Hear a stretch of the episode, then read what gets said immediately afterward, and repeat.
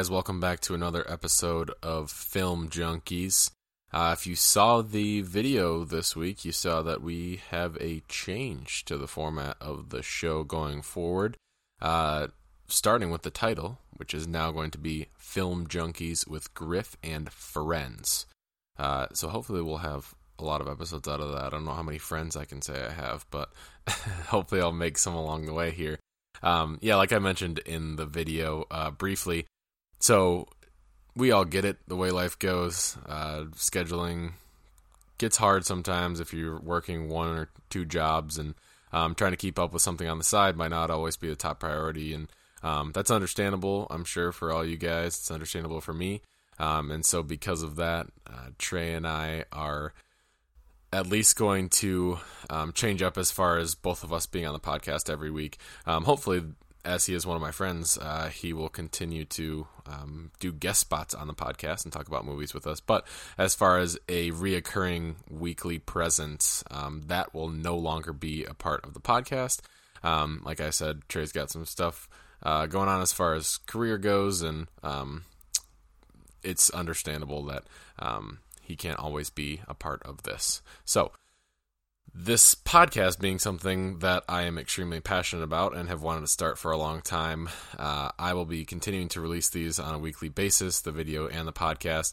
Um, but now the format is something that I'm really excited for because it's something that um, I came up with and I think would will be a great opportunity um, to get a lot of people involved in this podcast uh, more than hopefully all are already involved.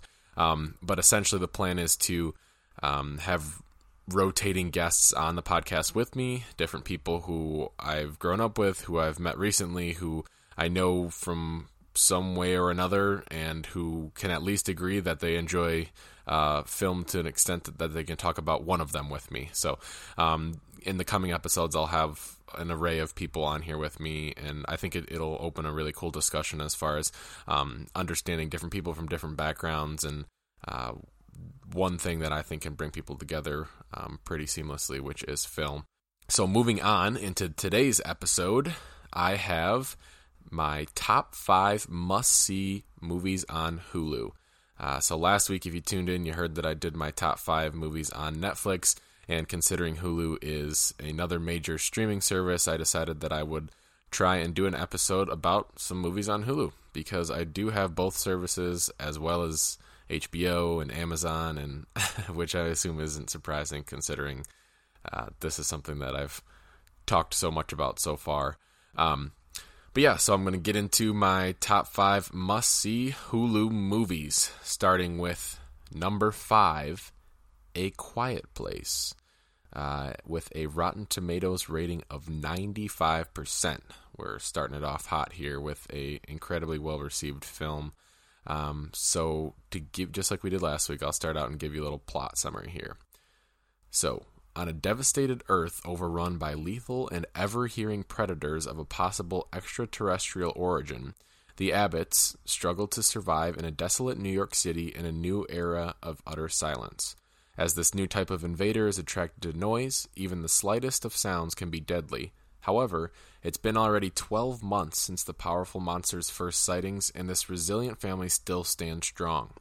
To learn the rules of survival in this muted dystopia is essential, nevertheless, an otherwise joyous event is threatening an already frail stability. Now, more than ever, don't make a sound. Chills, I'm sure you got. Uh, this film, A Quiet Place, definitely plays into. It's named that for a reason. There's uh, um, silence is a huge factor in this film. Um, it has a great cast. Uh, Emily Blunt and John Krasinski make up the parents in the film. Um, coincidentally, John Krasinski co-wrote and also made his directorial debut with this film. Uh, if you're not familiar with him, which I'm sure everyone is at this point, he is most famously known for playing uh, Jim uh, from The Office, the TV show but yeah, this was his directorial debut, and his wife Emily Blunt co-starred with him. Uh, we also saw uh, Millicent Simmonds, uh, who's an actress who played the daughter in the film, who uh, I want to start by saying is actually deaf. Uh, she's deaf in the film, uh, and being a film that's focused around silence so much, that definitely adds another layer into the quietness of the movie and the way that that interacts with the the things we see on screen. This film was actually nominated for an Oscar for sound editing, as well as a Golden Globe nomination for Best Score. So uh, it was funny enough, uh, noticeable that the sound uh, was a huge part of this film, whether it be from musical or uh, lack of dialogue. Um, but John Krasinski, in my opinion, did a great job uh, directing this film, coming out of the gates hot with this. I wouldn't call it a horror film, maybe more of like a psychological thriller. Obviously, there are the kind of beasts, I guess, that they name them, the monsters uh, that are in there. I guess those are kind of if there is a, a, monster or a being like extraterrestrial being that's usually categorized in some type of horror film so i guess you could say it is in that category but speaking of those uh, monsters actually john krasinski actually played uh, one of the monsters in a motion capture suit for a few scenes interesting that he would take on another character but never forget that identity theft is not a joke it uh, affects millions of, of families every year and that is an office quote, in case some of you didn't catch that one. But I wanted to move into a, a, few things here. With the silence being so prevalent in this movie, the movie actually only contains about 25 lines of dialogue. And so a lot of the big parts of the film are, I guess, brought together by uh, the silence that we see um, and the the acting emotionally on screens. It's more of a uh, very you need to be paying attention to what's going on on screen. You can't just do one of those, you know, put it on and listen in the background because you're not going to hear much. Um, but with that, in one scene in particular, the bathtub scene with Emily Blunt. Uh, if you've seen the film, you're familiar with this. It's an incredible uh, scene in which she gets very emotional and just shows how talented she is as an actress. But as the director, John Krasinski said that this scene was actually shot in one take and then as soon as he said cut, Blunt immediately fell out of character and asked the crew what everyone was having for lunch. And so just to show that she can just like switch it on and off as far as how good of an actress she is, um, definitely showed in that scene at least. And uh, throughout the film, we see her ability to drive a film purely based on the way that she can act. Um, so definitely a uh, hot start there as far as my five on Hulu. Uh, a Quiet Place, definitely check that one out. I know that at least in, in my group of uh, friends and family, a lot of people uh, highly recommended that one, and I ended up seeing it from the uh, glowing recommendation of my brother, um, who now with this new format likely will be on the podcast in the coming weeks here. So we're excited for that. Um, but moving on to our number four movie on Hulu. Arrival. This film has a Rotten Tomatoes rating of 94%, and it's one that, upon its release, it definitely uh, turned some heads and uh, drew some incredible responses as far as the way people enjoyed this film. But as always, the uh, the plot here: aliens have landed on Earth in 12 different locations. Language professor Louise Banks joins a U.S. Army team at one of the locations in Montana. Her job is to try to learn the aliens' language and enable communication with them. Through regular meetings with two of the aliens, she starts to compile a record of the aliens' language, a series of drawn symbols. The important question is are they friend or foe? Other nations with alien landings are starting to view them as a threat, making it a race against time as war with the aliens could erupt at any moment. Um, so, this is another film that kind of, like A Quiet Place, depends pretty heavily on the timing and kind of the suspense that you see on screen because uh, as i mentioned in that plot summary there are things throughout that um, you're kind of like on the edges of your, your seat like okay not a ton is happening but there's also so much happening that we know uh, is in the background and we're waiting to see um, what is going to come up next on the screen. This film has a great cast uh, at least for the the few that are featured in the movie as as prevalent actors or actresses. Uh, Amy Adams is the star, in my opinion. Um, Jeremy Renner is a supporting actor, and then Forest Whitaker as well has a role in this movie. So this film was directed by Denis Villeneuve. Uh, he is, in my opinion, an incredible director. Did a fantastic job with this film. Um, some of his other films he's directed include Blade Runner 2049, Sicario, and Prisoners, which is the film with uh, Jake Gyllenhaal and uh, Hugh Jackman. If you're not familiar with that, definitely look into that one because that's a great movie. Sicario and Blade Runner 2049 are, are great as well. Um, but he definitely has a look that he adds to his films, kind of an eerie sense of um, you, are not sure what's going to happen next, and that definitely plays well into what this film is about. And uh, played well with critics and and uh, fans of the film, or just general audience goers. As far as awards go, this was an Oscar winner for sound editing, as well as being nominated for. Take a deep breath here. Best Picture, Best Directing, Adapted Screenplay, Best Cinematography, Film Editing, Sound Mixing, and Production Design. So uh, they tried to get all of them there as far as the Oscar nominations go.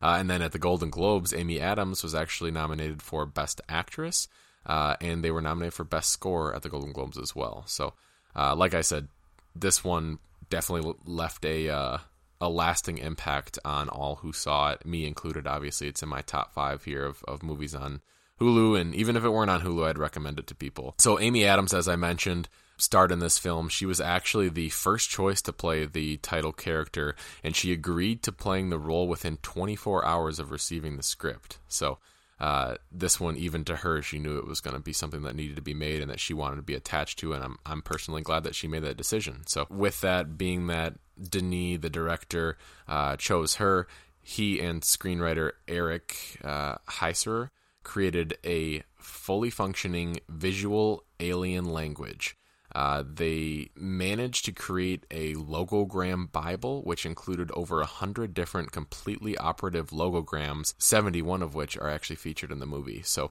this this film was very meticulously made. This film was actually based off of a, a book, and they made sure that they really brought out the exact details that were beautifully laid out in the book that this film was based on. Um, like I said, even going to the point of creating an entire functioning language to use in the film, which is in- impeccable on screen. Um, I remember watching this for the first time, and the, the several times I've watched it after. It's just such an incredible concept, and um, it's brought on screen so well. In fact, that Ted Chiang, who wrote the story that the film is based on, approved the film, and he said, "I think it's the rarest." Of the rare, and that it's both a good movie and a good adaptation. And when you consider the track record of adaptations of written science fiction, that's almost literally a miracle. and so I would agree there are uh, few and far between as far as the amount of films that are adapted in, in the science fiction genre, as at least that come together and show something you want to see. Refer to uh, Ready Player One if you would uh, put that in science fiction, maybe you could put that in there. But uh, that adaptation of the book into a movie is um, as I've mentioned before, in my opinion, one of the most horrendous adaptations of literature I've ever seen, and it infuriates me, and so I will not waste any more breath talking about it. um, but that is my number four film, Arrival, um, one that takes a very interesting topic um, that I like to learn more about as far as extraterrestrial life um, or or just living creatures, beings, planets, plants, anything outside of the Earth, uh, and and drawing that in and welcoming it in a way that we try to understand uh, life outside of our own. And it's very well done. It's it's makes that topic of science fiction relation into something that looks like an art film to me. So that's my number four film. Moving on to number three, we have Sorry to Bother You. Now, this film has a Rotten Tomatoes rating of 93%, and it's one that I loved. It I've mentioned I think before possibly um, maybe when we did our BlacKkKlansman episode that this film uh, is one that resembles one like Get Out if you're familiar with that from Jordan Peele. It's a film that definitely has underlying meaning. Uh, it focuses on things that are in your face, but at the same time, you have to think about them to realize that they're there. Um, and I think this film is put together very well and shows so many different things that I haven't seen before in a film, and I love that about it. So here is the plot for Sorry to Bother You. In an alternate version of Oakland, California, Cassius Green gets a telemarketing job and finds the commission paid job a dispiriting struggle as a black man selling to predominantly white people over the phone. That changes when a veteran advises him to use his white voice and the attitude behind it to make himself more appealing to customers. With a bizarrely high pitched accent, Cassius becomes a success even as his colleagues form a union to improve their miserable jobs. Regardless, Cassius finds himself promoted to a power caller, selling the most morally repugnant but lucrative products and services as his connection to his girlfriend and colleagues fades away. However, Cassius's conscience arises anew as he finds himself in the midst of his boss's bizarre world of condescending, bigoted decadence and his sinister plans to create the perfect subservient workforce with Cassius's help. So, a lot in that. it's uh it's a film that talks about several different topics that I've mentioned on this podcast before are things that I'm interested in, um, mainly looking into communities of people that are uh, underprivileged and um, oppressed in a lot of senses, and, and trying to give them those false hopes of a way out. Um, and this film definitely highlights that and shows just what someone will do who has nothing to try and get something.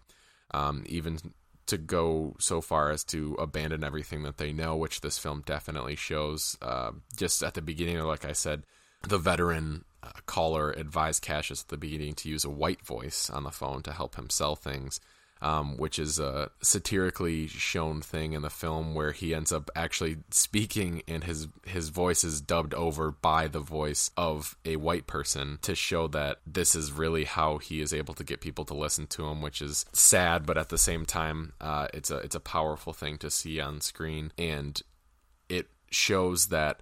Um, this is a topic that even if you make it into something so outlandish, it really is true and his voice is actually replaced by David Cross. So you go from uh, a black actor like Keith Stanfield, who plays Cassius, the main character. He is in the show Atlanta. He was actually in Get Out, and you see him talking, but his voice is David Cross, who, if you're familiar with him, is arguably one of the whitest people ever. so uh, we have Lakeith Stanfield in this film. We have Tessa Thompson as Detroit, which is the name of her character. Um, and then Danny Glover has a brief cameo actually as that um, veteran advisor, veteran caller that I mentioned. And then we have Armie Hammer, who I love. I think he's an incredible actor. Um, he plays the CEO boss that is bigoted in every way and tries to enforce this crazy form of living on people. Armie Hammer, if you're not familiar with him, is in the film Call Me by Your Name, which I hope to do an episode on. It's it's one of the greatest art films I think I've ever seen. But with uh, Sorry to Bother You being concerned, this was written and directed by Boots Riley. Uh, this was actually his directorial debut. And I think another example of coming out of the gates hot as far as having something to say and getting it out there. Same with Jordan Peele, his directorial debut being with Get Out. They're both films that challenged and push the envelope of what we've seen on screen before and definitely talk about things that I think need to be talked about. Uh, as far as casting is concerned, Donald Glover was actually originally planned to play the lead role of Cassius Green, but was in, unable to do so due to scheduling conflicts with Solo, which was the Star Wars film that he was in as Lando Calrissian. Um, and he actually recommended to Boots Riley that his co-star on Atlanta, Lake Lakeith Stanfield, play the role, which obviously ended up working out. Um, I would have loved to see Donald Glover in this role because I'd love to see Donald Glover do anything because he is talented enough to do anything. but nonetheless, Lakeith Stanfield does a great job in this film. Um, definitely brings the character to life, and it, it shows there's a sense of like realness and attachment to the character that you see him bring out on screen, and really given a, an attention to these kind of struggles and uh, in an apparent way and also in a subliminal way, which we see a lot of subliminal hints to that. One being uh, in the film, at one point, Detroit, the character that I mentioned is played by Tessa Thompson. She's wearing a pair of earrings with the phrases bury the rag and deepen your face on them. These are actually lyrics from the song The Lonesome Death of Hattie Carroll by Bob Dylan, which is a protest song about a poor African American woman murdered by a wealthy white man. And so, just that, her earrings say that. And it's a kind of inception of the idea that this film is about uh, taking a stance, fighting back, and uh, showing that this isn't a situation people want to be in, especially people of color. But like a lot of other films we've seen now, uh, actually another film in 2018, uh, BlacKkKlansman that we've talked about, also involved a main character uh, who was a black man doing a white voice on the phone. Um, and so we've seen like this is a reoccurring thing where people feel like they have to act a certain way to fit in, in into a certain culture. And while this film does go kind of off the wall and, and show a crazy concept, it definitely has some lasting uh, resonance uh, with the topics that you definitely are feeling and seeing on screen. And I would recommend this endlessly to people. So that is my number three movie. Now moving on to number two, I have The Shining, which has a Rotten Tomatoes rating of 86%. Uh, throwing it back a bit, this film is actually from 1980. I hope most people are familiar with this or have at least heard of it. Um, but nonetheless, as always, I will give you a plot summary. A man, his son, and wife become the winter caretakers of an isolated hotel where Danny the son sees disturbing visions of the hotel's past using a telepathic gift known as the Shining. The father, Jack Torrance, is underway in a writing project when he slowly slips into insanity as a result of cabin fever and former guests of the hotel's ghosts. After being convinced by a waiter's ghost to correct the family, Jack goes completely insane. The only thing that can save Danny and his mother is The Shining. So, a horror film, one of the first ones that I've talked about on this podcast thus far, starring Jack Nicholson, an incredible actor. I love all of his work. I think he is immensely talented. Um, and this film is one of my favorites of him, as well as one of my favorites from Stanley Kubrick, who wrote and directed this film. It's a classic Kubrick film. It definitely shows his crazy off the wall style of writing and directing. And this was a film that definitely required a lot out of the cast from a lot of the research I've done. That was a reoccurring theme that I saw that the people involved with this went through a lot. And that's mainly what I want to talk about with covering this movie. The the movie itself is incredible. It's a great idea. It's scary, it's thrilling, it's so many words to describe this. Um, but I wanted to talk about the things that the actors went through while making it, um, just so you can kind of get a better understanding of really what they put into bringing this film to life. So, Danny Lloyd is the name of the child actor who plays the son in the film. He was very young when this film was created, and because he was so young, and since this was actually his first acting job, the director Stanley Kubrick was highly protective of him. So, during the shooting of the movie, uh, Danny Lloyd was under the impression that the film he was making was actually a drama, not a horror movie. In fact, when Wendy carries Danny away uh, while shouting at Jack in the Colorado Lounge, this is a scene in the film, she's actually carrying a life size dummy so that Danny would not have to be in the scene. He only realized the truth several years later when he was shown a heavily edited version of the film. He did not see the actual uncut version of this film until he was 17, which was 11 years after he had made this film. I don't know how this kid was so sheltered that he never saw that movie. That's crazy to me. But that I guess will show you that there are some uh, some deep topics in this film. Uh, it shows some pretty uh, intense horror scenes, and uh, it shouldn't be shown to kids. Um, but nonetheless, there are kids in the movie. It's crazy though that they could cover that up from him but he does kind of have a trademark in this film. Danny Lloyd does moving his finger up and down when he's talking as Tony, which is I don't want to give away a bunch of spoilers, but it's an alter ego essentially of his. So the idea for him to move his finger was actually his own idea. He did it spontaneously during his very first audition for the role, and uh, it was part of the reason why Stanley Kubrick decided to cast him for this film. But moving on to the more prominent actors in this film, Jack Nicholson and Shelley Duvall, they actually both have expressed open resentment against the reception of this film, feeling that critics and audiences credited Stanley Kubrick solely for the film's success without considering the efforts of the actors, crew, or the strength of Stephen King's underlying material, as this was loosely based off of the book that Stan- Stephen King wrote about um, this same topic. So Jack Nicholson and Shelley Duvall have said that the film was one of the hardest of their careers. In fact, Nicholson considers Duvall's performance the most difficult role he's ever seen an actress take on, and Duvall also considers her performance the hardest of her life. Um, she actually suffered from nervous exhaustion throughout filming this, including physical illness and hair loss, which is incredible to hear that an actress went through that to make this film. But when you when you see this film, it's like okay, all of these emotions on screen, they experience this. It's nothing that is by any means not great acting. Everything on there is focused around the visceral performances that these actors and actresses give and it's something that is a large part of the reason why I like this film is because of the acting and it that really brings the story to life.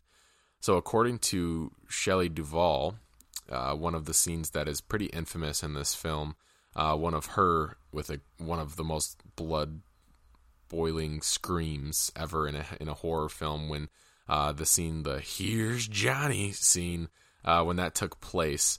Um, it actually took three days to film, and they used over 60 doors. Um, so actually, in that scene in which uh, Jack breaks down the bathroom door, the props department built a door that could be easily broken. However, and I did not know this, Jack Nicholson had worked as a volunteer fire marshal, and so he could he tore the door apart far too easily. The props department then had to or were forced to build a stronger door, and obviously uh, 60 of them, considering how long it took to film this. Um, it's a it's a physical film though. There's a lot put into it. Um, there's actually even been a couple different documentaries made about the making of this film. Uh, it's a cult classic. It's one that I can't recommend enough. I don't. I'm not even a huge horror film person. I'm. I don't love the idea of watching something with the purpose of being scared. That's not, I don't understand why anyone openly and willingly invites that feeling. But this is a film that's an exception for me in this genre where there's an underlying story that is great and I love watching it. Um, so definitely check that one out. That's my number two must see movie on Hulu. And moving on to the number one film I recommend on Hulu, which, according to a lot of the articles I read, is actually the most watched film on Hulu uh, we have The Dark Knight. So, as I've mentioned before, huge superhero guy, huge comic book movie guy, and this is, in my opinion, one of the best adaptations of a comic book ever in the history of film. I'm actually gonna I'm planning to do a solo episode on this movie, and so I don't I'm not gonna talk endlessly about it, but I do have some things to say. Uh, starting out with the Rotten Tomatoes rating of a 94%. I'm to give you the uh, spine tingling uh, plot to this film. I'm, i hope a lot of you have seen it, but nonetheless, I like to get into that. So, Gotham's new district attorney has been elected. His name is Harvey Dent, and he has a radical new agenda that threatens to take down Gotham's organized crime underworld once and for all with an iron fist. But the emergence of the rogue vigilante known as Batman has caused problems for Dent and his agenda.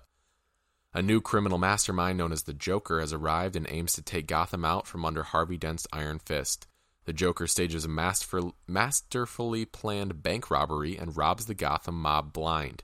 He uses this money to stage a series of horrific and strategic attacks against the city and its people, each one carefully planned and aimed at Dent and Batman while causing the rest of the city to enter panic mode. Meanwhile, Batman thinks he might have found a lead to the Joker thanks to Wayne Enterprises' dealings with a shady Chinese banker and that takes Batman and Alfred to Hong Kong. The Joker has no rules, but Batman has only one, and the Joker aims to make Batman break his only rule. But who will be the one to take him out? Will it be rogue vigilante Batman, or will it be elected official Harvey Dent, the new hero with a face? So, that's my uh, thrilling plot summary of The Dark Knight. Uh, this is one of my favorite films of all time. Uh, definitely up there uh, in my top superhero films. But it's got an incredible cast, just to name a few. We've got Christian Bale, Heath Ledger, Aaron Eckhart, Michael Caine, Maggie Gyllenhaal, Gary Oldman, and Morgan Freeman. Just to name a few, there are a lot more people that are, are recognizable in this film.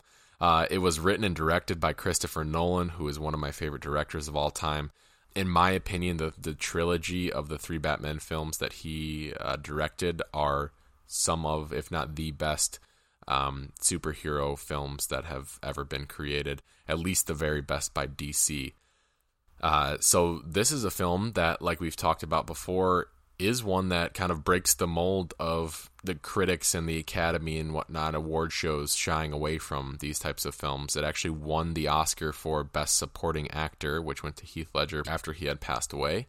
Rest in peace to him. He's an he was an incredible actor, um, and this performance that he gave is timeless. It is unforgettable. It's crazy to think that someone could have changed this much to portray a character on screen. But it also won for Best Sound Editing, the Oscar. Um, it was nominated for Best Cinematography, Film Editing, Art Direction, Makeup, Sound Mixing, and Visual Effects. So, not just getting shied away, but fully supported as far as the Oscars go. Um, Heath Ledger also won the Golden Globe for Best Supporting Actor. And to talk briefly about his performance, uh, Michael Caine gave his opinion on Heath Ledger's performance um, and talked about how he topped Jack Nicholson's uh, Joker, who we mentioned in the last movie I talked about, uh, The Shining. He, Jack Nicholson actually did play the Joker in 1989. Uh, but Michael Caine said Jack was like a clown figure, benign but wicked, maybe a killer old uncle. He could be funny and make you laugh. Heath's gone in a completely different direction to Jack. He's like a really scary psychopath. He's a lovely guy, and his Joker is going to be a hell of a revelation in this picture. Michael Caine bases this belief on a scene where the Joker pays a visit to Bruce Wayne's penthouse. If you've seen the film, you're familiar with this. Michael Caine had actually never met Heath Ledger before, so when Ledger arrived and performed, he gave Michael Caine such a fright that he actually forgot his lines in the scene. And if you watch it back knowing that, you can definitely tell how blown away he is by this performance. Um, but Heath Ledger put so much into this movie, and it's so apparent on the screen. In part of the film, where the director does some homemade, or I'm sorry, when the Joker gives some homemade videos that he sends to uh, GCN, their uh, news uh, source uh, in the film, Heath Ledger actually directed both of those homemade videos. So the first video involving the fake Batman was done under uh, Christopher Nolan's supervision, and then Nolan thought Ledger had done so well with that sequence, he felt there was no need for him to be there when it came time to film the scene where the reporter Mike Engel reads the Joker's statement. He put his trust in Ledger and let him do whatever he wanted, ultimately pleased with the result after he'd seen the outcome. So to have Christopher Nolan uh, freely allow a actor on one of his films to direct two different segments that are going to be featured in the film definitely is a nod to Heath Ledger and shows just how talented he was. So, in preparation for his role as the Joker, Heath Ledger actually hid away in a motel room for about six weeks. Uh, during this extended t- stay of seclusion, Ledger delved deeply into the psychology of the character. He devoted himself to developing the Joker's every tic, namely the voice, the sadistic sounding laugh. Uh, for the voice, Ledger's goal actually was to create a tone that didn't echo the work of Jack Nicholson. Uh, in his performance, he wanted something completely original, which I think he 100% achieved. Uh, Ledger's interpretation of the Joker's appearance was primarily based on the chaotic, disheveled look of punk rocker Sid Vicious, combined with the psychotic mannerisms of Malcolm McDowell's character, uh, Alex DeLarge from A Clockwork Orange, which is a crazy mashup to, to base a character off of. But winning the Best Supporting Oscar, it was so well deserved for him in this. Um, it was actually the first time an Academy Award had been awarded in a major category to a comic book movie. So he essentially ushered in this wave we're seeing now and, and opened the doors for these types of films to be recognized as legitimate contributions to the cinematic uh, history. And it's one of my favorite performances in all of film. It's one that you can definitely see he, if method acting is it can be a testament to what you can show on on screen. This is a hundred percent a uh, showcase of that. Throughout the film, he drops these just crazy things that that made the film, looking back on it, so much better that weren't in the script. For example, after the Joker exits the hospital and he goes to press the button on the detonator uh, to blow it up, there's a pause between the explosions, and that part wasn't scripted. And Heath Ledger just started acting uh, if you've seen the film, you know he starts dancing around trying to press the button and whatnot. That wasn't in the script. He just did that because there was a delay that wasn't scheduled for, and he knew he needed to fill the space and gave us that. Uh, going on from that, Christian Bale stated in an interview that during the interrogation scene in which the uh, Batman is interrogating the Joker, Heath Ledger wanted him to beat him as hard as he could to get the real feeling of what was required from the scene. Which I, Christian Bale is another incredible actor. Um, I want to talk about a couple of his films uh, at some point on the podcast, but I, I, can't imagine having Heath Ledger ask you that too and seeing what he was like on screen and, and trying to bring something out of that person and, and what he attributed to the film. But obviously, it was well received. This film actually made more money than Batman Begins, the uh, film that came out before this one. It made more money than Batman Begins' entire domestic run in only six days after its release, which is astounding. like the entire time that Batman was in theaters, six days is all it took for them to to get more money from this second film. And on the topic of making money, this was actually the first comic book movie to reach the one billion dollar mark worldwide, uh, and deservedly so. It's one that, gosh, I I don't know how many times I've seen this movie. I sit down and and will watch it. probably every few months or so, just because it's one that you never get disappointed in seeing, and um, I don't really feel like doing my Joker impression, but I have developed one from watching this film. The character is so incredible. You can't watch this movie and then not at least recite one line talking like the Joker. But it's one that, even if you're not someone who's into superhero films, the way that Christopher Nolan created the three of these films on screen, specifically this one, though, it's not like it's a superhero movie like the ones we see now with the Avengers and Marvel and in the kind of trademark way that they make films. They all kind of look the same. These films are like the cinematography, it's not a superhero movie. Like you're so attached to these characters in a way that it's unlike anything I've ever seen in this genre of film. So, I can't recommend that one highly enough. And that closes out my top five movies that you must see on Hulu. To run it back for you, the number five film was A Quiet Place. Number four was Arrival. Number three, I had Sorry to Bother You. Number two, The Shining. And my number one must see movie on Hulu is The Dark Knight. And that wraps it up for me on another episode. And like I did last week, I wanted to also give you guys some honorable mentions, uh, movies that are on Hulu that I think you should watch. Um, but I just wanted to talk about the other five a little bit more. Those honorable mentions are Little Miss Sunshine, If Beale Street Could Talk, Rain Man, Three Identical Strangers, Wayne's World, Wedding Crashers, Wonder, Shutter Island, and Free Solo. Check out all of those as well as the five that I already talked about. And as always, thank you guys for listening and give me any of your recommendations on any of my social media accounts for the podcast because I'd love to um, talk about any film you're interested in. And now with this new format, too, if any of our listeners would ever want to be on the podcast, feel free to reach out to me. And if you've got a film or just a desire to talk, whatever your thoughts might be, as long as they're film related, I'm, I'd love to uh, work something out. So, thank you guys for listening to another episode of Film Junkies.